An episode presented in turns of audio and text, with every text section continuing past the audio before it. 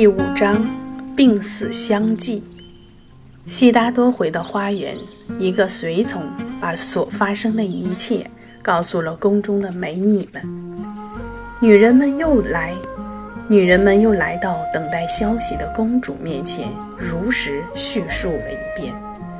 耶稣陀罗听后叫道：“我的心呐，难道我不知道隐藏这个人人都知道的秘密？”是要激怒神奇的，遭到惩罚的吗？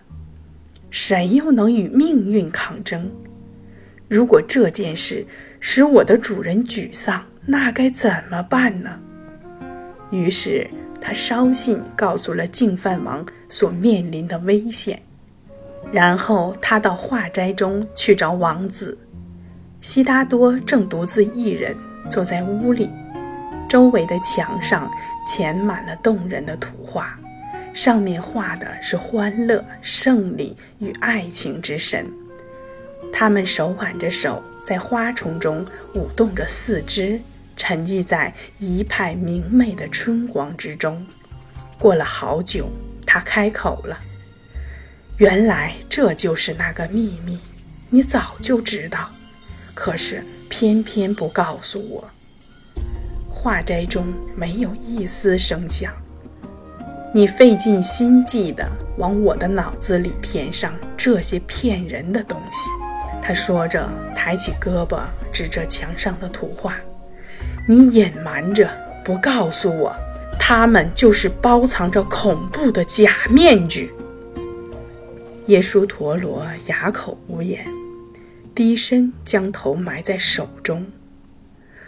而我这可怜的人，最无知的人，竟然因为儿子的到来而欢心，岂不知儿子一落地就会套上这不幸的枷锁，并不可避免的要蒙受耻辱，以致灭亡？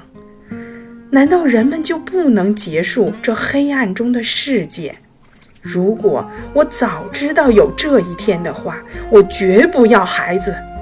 以免他也被套上这样的枷锁。这个我并不怪罪你，你只不过是个女人。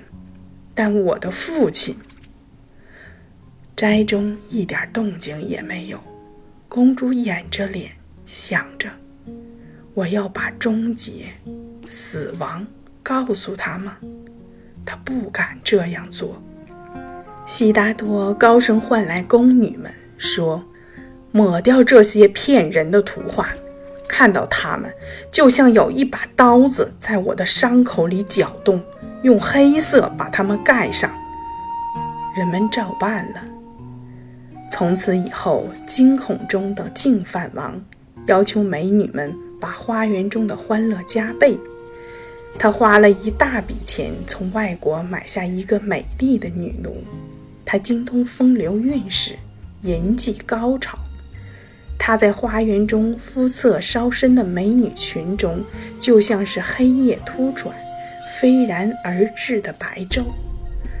公主又派人给净饭王送信去：“我的主人，您的儿子对这美妙陌生的白人连看也不看一眼，别人就不用说了。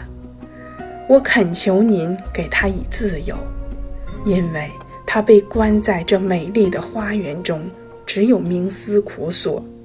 当然，我们还必须严加防守，不许他看见任何可怕的景象，否则我们就彻底失败了。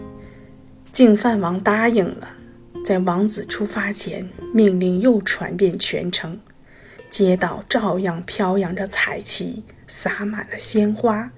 无数双眼睛迫切地等待着他的到来，可是他这次出行郁郁不乐，神情严肃。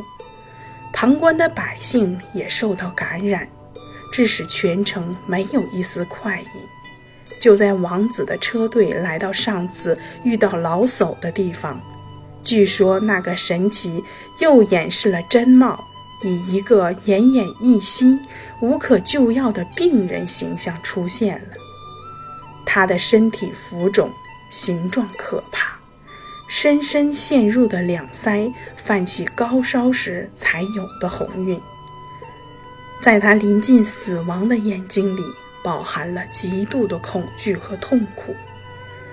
他几乎拖不动自己的身体，呻吟着，哭叫着，祈求怜悯。他热泪如泉，不断地滴落在滚烫的两颊上。看到他，王子勒住缰绳，叫道：“这个可怕的东西是什么？”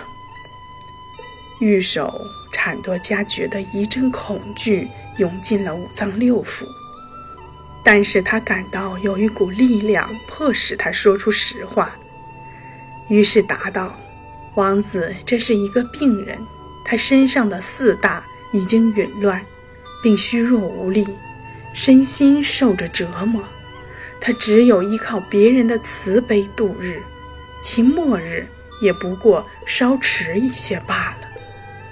围观的人们站立着向后退去。这也是人人共有的命运吗？王子，谁也休想逃脱。那么，在老朽后的寥寥几年里。我们就得在这样悲惨的状况中苟活吗？是的，王子。悉达多叫道：“调转战车，我不能再往前走了。我已经看到了我曾经看见过的东西。”消息传到净饭王耳朵里，他气得简直发疯了。在狂怒中，他把那位足智多谋的大臣招到面前，对他说。这回我们怎么办？我儿子快要知道全部秘密了。如果把他关在花园里，他会造反，破墙而走；如果允许他进城，一定会有更恐怖的景象伤害他。像我这样权力无边的人，就不能在他路过的街道上警戒得水泄不通，不让任何可怕的景象发生吗？但年老睿智的大臣摇了摇头：“伟大的国王，这会不会是天上神奇们的决定？我们不能和这注定的命运争斗。”但他的主人不由分说地大怒道：“你这个笨家伙，你没见到神奇，也给了我们挽救的机会。如果我能封锁这些真相，”我的儿子就能成为一个伟大的君王。如果他发现了秘密，那么他将成为野林中的苦行僧。有哪个做父亲的不选择我所做的努力？我还要送他到绝院去。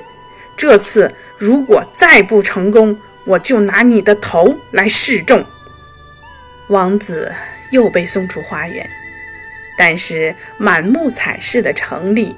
已没有一丝快乐的气氛，就连拉车的马也耸拉着耳朵，显出害怕的样子。当王子来到人群熙攘的街道时，神奇又准备了一个可怕可悲的场面。战车缓缓前进，忽然，前面来了一个送殡的队伍，四个人抬着一副棺木。上面停着一个僵硬冰冷的尸体，下巴难看地歪在一边，呆滞的双眼直直地对着太阳。四周放着枯萎的花朵，送殡的人捶胸顿足，放声痛哭，长长的悲切的嚎啕声划破长空。王子想闭上眼，躲开这令人发指的景象。但已来不及了。他双手紧紧地抓在一起，问道：“这是什么？”产多加不敢抬头看他的眼睛，要说的话已经涌上嘴边，他不得不低声答道：“那是死人，他身上的一切已被摧毁，生命已告结束，生命已告结束。”思想和智力已经消散，身躯也已枯萎。他像一根朽木躺在那里。他们痛哭着抬他去火葬，将他的肉体化作尘埃，因为这些亲人也不愿再见到他。他的样子已经到了可憎的地步，这就是死亡。王子搓着双手，自言自语道：“这也是人人共有的命运吗？”玉手捂着脸答道：“是的，王子。人有开始生命的一天，也有终结它的一天，如此而已。死亡在任何时候都会向我们袭来。”并把我们送到黑暗之中去。悉达多一下瘫在战车里，他的灵魂和躯体像在进行一场搏斗。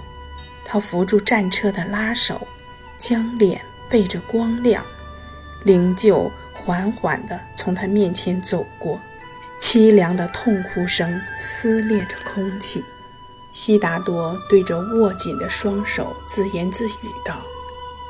可怕的骗局，凡人，在母体的疼痛中诞生后，就处在这种骗局里，经过悲伤、疾病、衰老，直到终结，把人们驱散，将战车调回去，整个世界都是一个弥天大谎。我已经看到我曾经看到的东西了。人们流着眼泪。像狂风驱散残云一样的离去了，但由于净饭王的严令，御守铲夺家不敢把车赶回，而是长驱直至绝院。王子蒙着脸，蜷缩在金丝绸帐里，一点也不知道，也不介意他来到了什么地方。